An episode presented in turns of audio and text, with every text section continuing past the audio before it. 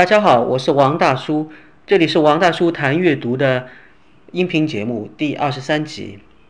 已经很很久没有和大家一起聊天了，在这里要说声对不起，因为本身自己的工作比较忙，所以的话，一般周末也没有办法抽时间出来。那今天呢，总算有时间跟大家再聊一聊，聊些什么呢？聊一个上海出名的书店吧。这个书店的名字大家猜得出来吗？应该是季风书店哦。说实话，季风书店在上海已经是一个老品牌了。当年在陕西南路地铁站和呃莲花南路地铁站的时候还在开的时候，我已经光顾过好多次。然后呢，这两家店还有其他的一些在市中心的都已经关了。现在在上海唯一还开着的一家是地铁十号线上海图书馆站，就在上海图书馆的地下。这个地方的话，在我上次。大概四月份还是五月份去的时候，突然看到说是要关门了。哦，对不起，不应该说是关门，而应该说是搬迁吧。但是目前搬迁的话也没有消息说具体搬到哪里。那离搬迁的最后截止时间了，明年一月，还有大概七八个月左右时间吧。所以这七八个月时间里面，是否应该去多看看、多走走？然后买一些书呢，我自己就是这么做的。昨天我在那边又逛了大概三个多小时吧。我为什么喜欢逛那边？因为很简单，其实现在上海的很多书店都是一些商业性的，卖畅销书比较多的。而在积分书店里面，你基本上还能看到一些文史哲，非常非常怎么说呢？就是说。不是大众喜欢的书籍，但是你看着就会觉得心灵受到洗涤的这种书吧。所以我还是非常喜欢在那边。以前还淘到过像《毒品二零零七》，不好意思啊，不是那个吸毒的毒，而是那个读书的读，《毒品二零零七》的这种啊，出出版在可能七八年前、将近十年前这种书，居然在那边还有的卖。所以说明那边不是一个完全卖畅销书的一个地方。呃，这次呢，我在那边逛了很久，也发现了一些好书，比如说有瑞典的汉学家马悦然写的一本新书。但是呢，在这边我也要说一下，我发现这本书的时候，上面封面上写的人物不是他。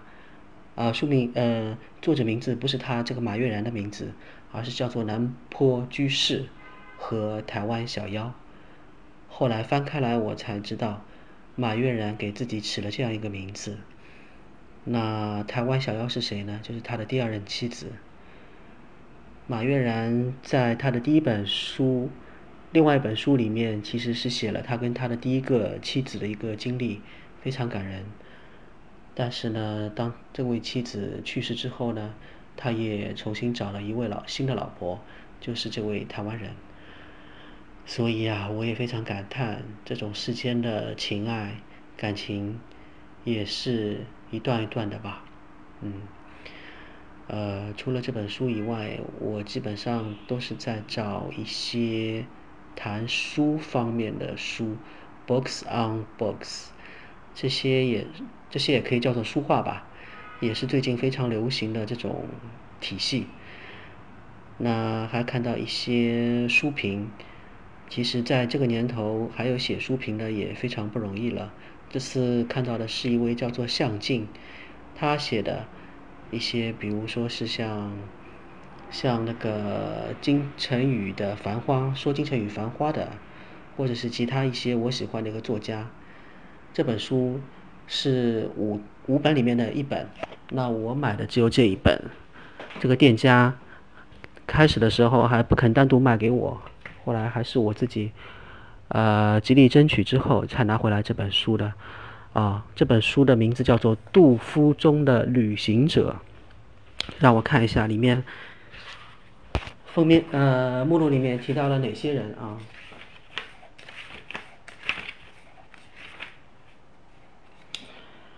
啊，比如说里面提到了一位叫做阿拉提阿斯木，这位是一个新疆的少数民族作家，他的一本书叫做《蝴蝶时代》，也是我在闵行图书馆里借到过，觉得有种惊艳感觉的书的作者，所以没想到这一位向静也喜欢，那就说明我跟他还是有一些共同的爱好，还比如说乔纳森·弗兰岑。写过《自由》，写过《纠正》的一位美国作家。除此以外呢，还有我最喜欢的一位叫做保罗·奥斯特，嗯，这个奇怪的人，写的专门写一些奇怪的书吧。那他也是位犹太人，所以可能犹太人在文学方面也是非常的厉害。除此以外，他还提到了那个孙平，所以怎么说呢？这位叫做向静的。应该是一位女博士吧？她自我介绍里面是说，能够在这个纷繁的一个时代里面写了这样一本小书，然后躲藏在积分书店里面被我发现，所以我觉得也算是一种缘分，非常奇特的缘分。那除了这本书以外，我在里面还找了几本杂志，比如说是像《南方文学》。和上海文学，其实之前在家里看的比较多的是北京文学。让我看一下啊，对啊，是叫北京文学，因为在家乐福经常可以买到。然后呢，南方文学我看了一下，其中其中他也说了是广西师范大学出版社协办的，所以也很有趣啦。这次在。七分书店里面也看到讲了广西师范大学出版社他自己不知道是二十年还是三十年这样一个出版社成立的一个呃回顾，呃，那广西师范出版社广广西师范大学出版社也是我非常喜欢的一个，我也没想到在桂林这样一个遥远的地方，居然还有很多人文的书可以从那边出版。那除了这些书以外，其实我还看了很多，也记录了很多，也没有舍得在那边买，毕竟那边都是要原价来买的，以后可能到网上去淘。但是的话，无论如何，我也在想，其实如果从网上淘过来的，也也就是一个快递，那也引不起自己的个共鸣，反而是如果是从实体店买的一些书。基本上的话，你就会在那边拿起这这本书的时候，你就想到，哦，某年某月某日，你在那里，啊，这样像淘宝贝一样的买了这本书，你会非常开心。所以呢，像我这样的话，其实昨天基本上我都是想把那边的书架整体的搬回来了，但是呢，这样可能导致我被老婆啊骂或者是杀掉。所以，为了自己的安全考虑，还是买了几本，其他的就以后慢慢再从网上买吧。那拉拉杂杂说了这么多呢，也想说，季风书店虽然说是要再次的搬迁，但是它给人提供的这种，不管是温馨啊，还是说一个精神家园这样一个感觉，这种。这种经验记记忆还是非常的美妙的。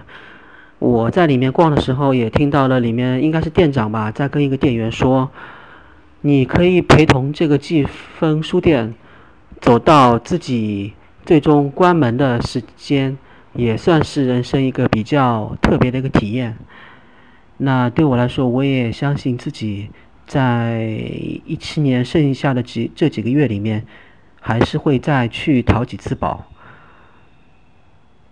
然后我在这边也顺便希望顺便表达一下自己的想法，就希望呃积分书店能够找到一个自己新的家，离大家不远的家。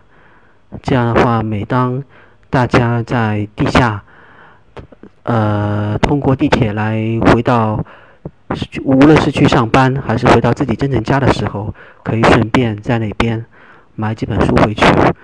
那我也相信实体书店。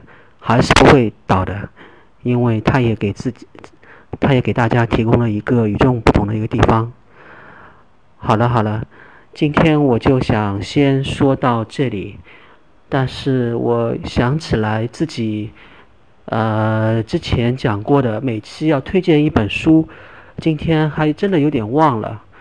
那我想推荐哪一本书呢，让我找一下啊。这本书的话，有可能大家听说过他的一个作者，这位作者就是美国非常出名的呃小说家斯蒂芬金的。他写的这本书叫做幺幺二二六三。如果你对这几个数字不是很敏感的话，那让我再重新说一遍，其实就是一九六三年十一月二十二日。这个时间点发生了什么事情呢？其实很多喜欢历史的人都知道，就是肯尼迪总统被刺杀了。那这本书也就是讲这个故事的，但其实真正的主角。是一个生活在二零一一年左右的一位中学教师，他通过自己的朋友知道了一个回到过去的一个路径，一个途径，然后呢，他就回到过去，试图改变这个世界。在改变世界、改变那个肯尼迪被刺杀的命运之前，他其实也是试图改变一些小人物的命运。但是呢，最终却发现，可能改变了一些人的命运，却导致其他人的命运也也被改变了。